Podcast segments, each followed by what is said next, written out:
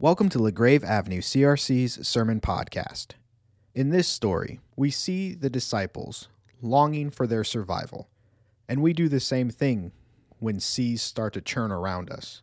However, Christ's rebuke reminds us that He is in control, and when we remember that, we can do those little mustard seed things for others.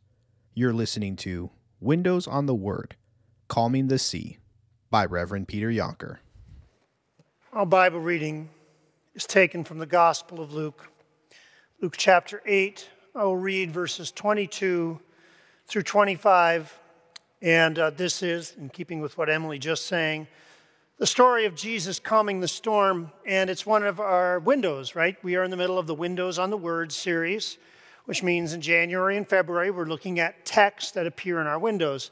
And this text does appear in our window. It's up in the last bay in the top corner closest to me. It's, it's kind of hard for you to see. I can barely see it myself. So if you look at the front of your bulletin, you got a good picture of it.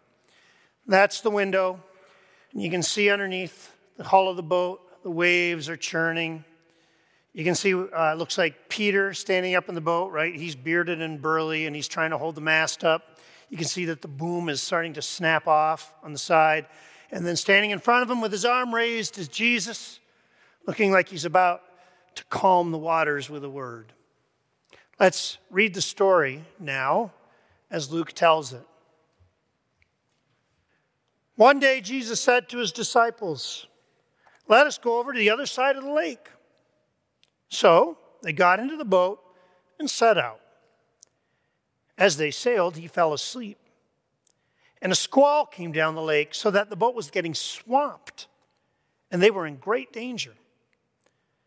The disciples went and woke him, saying, Master, Master, we're going to drown. Jesus got up and he rebuked the waves and the he rebuked the wind and the raging waters. The storm subsided and all was calm. Where's your faith? He said to his disciples. And in fear and amazement, they said to one another, Who is this? He commands even the winds and the water, and they obey him. This is the word of the Lord. In the Synoptic Gospels, so that's the first three Gospels, that's Matthew, Mark, and Luke. We often find ourselves, if you read them, you often find yourself shaking your head at the disciples uh, because of their foolishness. They're, they're often portrayed in those first three Gospels as, as something like bumbling. They are, what should we say, they are knuckleheads. They are terribly slow to pick up on what Jesus is doing and who he is. So, for example, they argue about who will be the greatest in the kingdom of heaven, and we shake our heads at them. How do they manage? We hear them push aside the little children who want to come to Jesus, and we say, What's the matter with you guys? Don't you understand who Jesus is? We hear James and John say, Master, can we have thrones when you come into your kingdom, one on your right and one on your left? And again, we shake our heads and say, That is not what Jesus is about. How can you disciples be so dim? That is the reaction that we are supposed to have. That's how the Synoptic Gospels often portray the disciples. And in the disciples' defense, these are probably their accounts, right? In Matthew's case, it's his gospel. He's one of the disciples. And the others, it's probably firsthand accounts from the other disciples telling them to the writers. So the, the Gospels, the, the disciples are telling stories on themselves. They are confessing to being bumbling fools, okay? So here's the question for our story Is this one of the stories where we should shake our heads at the disciples and their bumbling? Jesus rebukes them in this story, right? Where's your faith, he says. So is that mean, does that mean that this is one of those stories where the disciples just don't get it? I don't think so.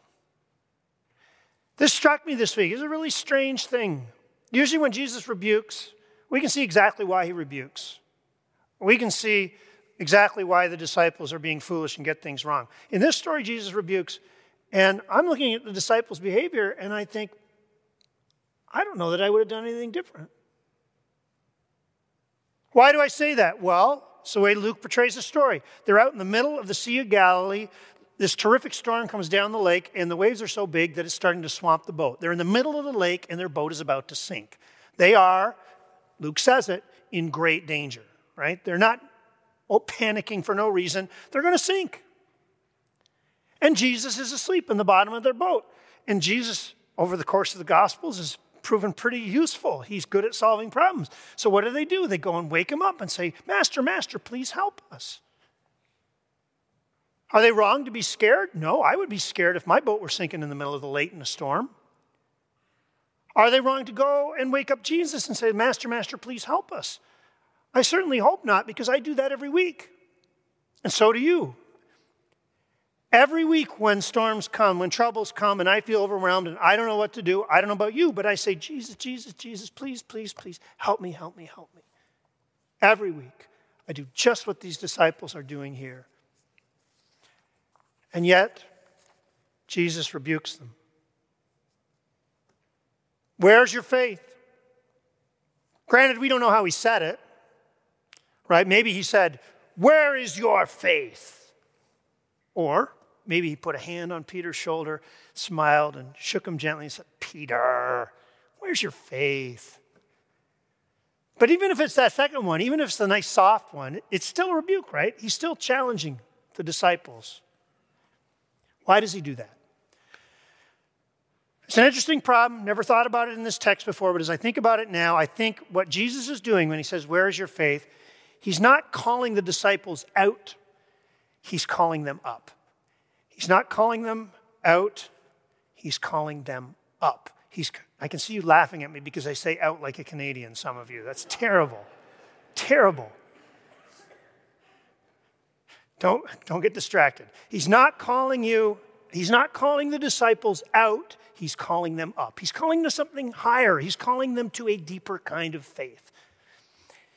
In their reaction in this text, the disciples are reacting, as we said, just like human beings always react in incredible danger. They do two things they panic and they try to survive, right? That's normal human reactions under these kinds of situations. You get anxious and you try to survive. That's typical. If you've ever seen the movie Titanic, and probably most of you have, you'll know that in that movie, when the boat goes down, the way it's depicted in the movie, out of all the lifeboats that go out, and in the actual Titanic, there were 20 lifeboats. Out of those 20 lifeboats, only one lifeboat goes back and pulls people out of the water when the ship finally goes all the way under. And from reading, I found out that that's true to history. That's how, that's how that went. There were 20 lifeboats, they were all lowered, and many, many of the lifeboats weren't even full. 40 was the capacity, many were much, much less filled than that.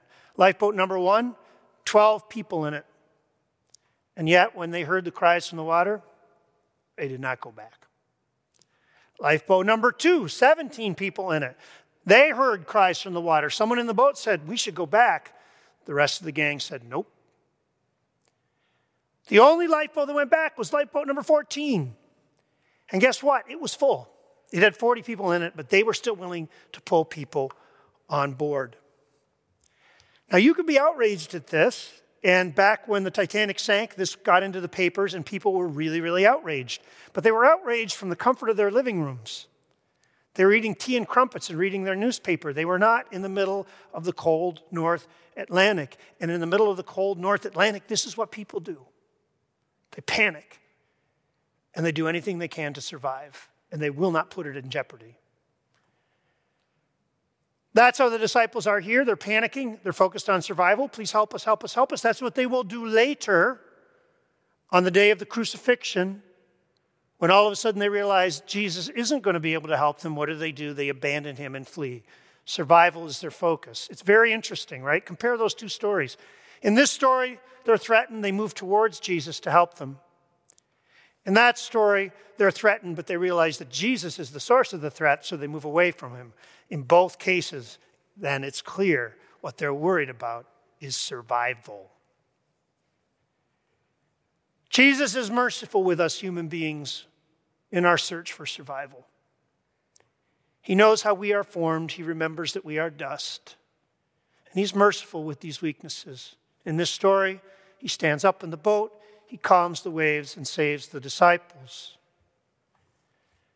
But while he is merciful, he's looking for more. Where is your faith? He's looking for something better than just a survival response. And something better than a survival response happens, it comes when we realize who is with us in the boat. Who is this that even the winds and the waves obey him? The disciples say to each other. And that question is not just for themselves, that's for us too. Who is this? Who is this man who is with us in our boat? And the text makes it very clear. He is the divine Son of God.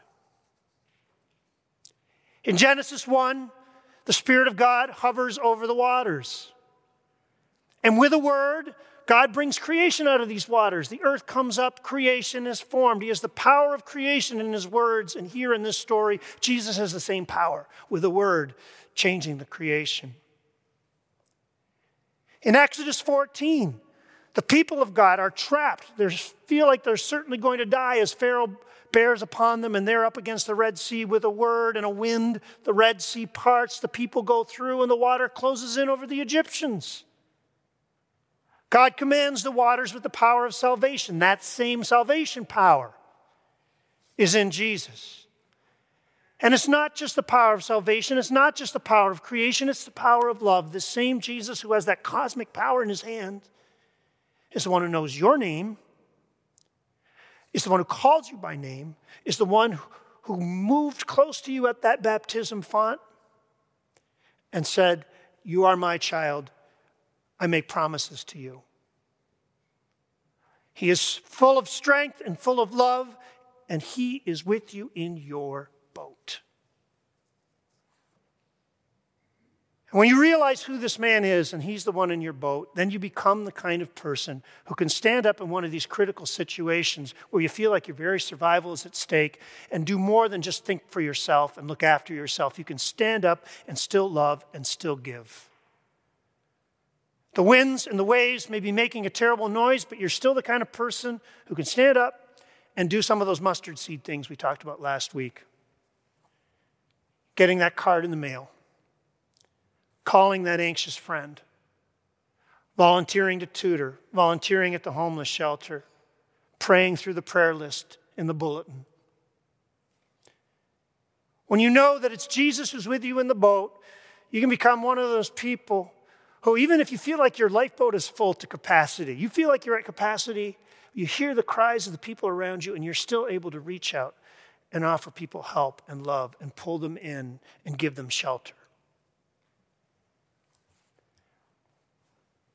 Where is your faith? Jesus asked them and asks us. He's calling us to something higher.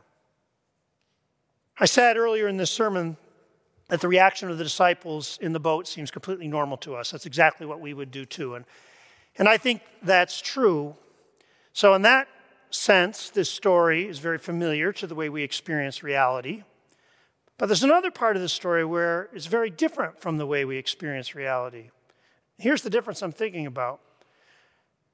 When the wind and the waves are blowing and we call out to Jesus, or the disciples call out to Jesus, Jesus stands up and he calms the winds and the waves, and it's done. But if we're honest, in our lives, a lot of times when the winds and the waves are blowing, we call out to Jesus, Jesus, Jesus, please help us. And the winds don't stop, they keep blowing. We feel like, it seems like, is Jesus sleeping?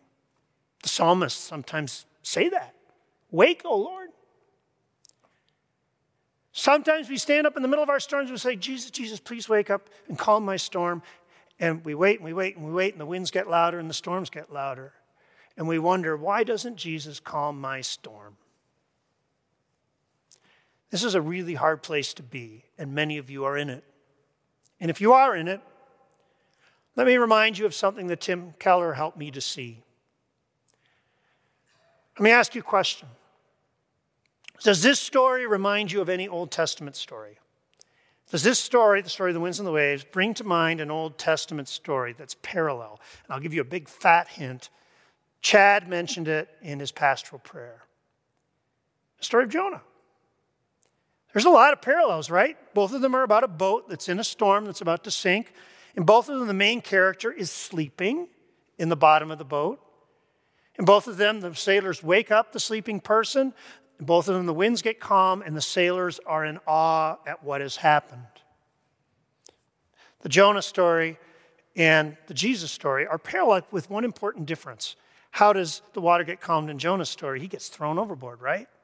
And he sinks down, down, down to the bottom of the sea where he's swallowed by a sea monster. That doesn't happen to Jesus in this story, but it will.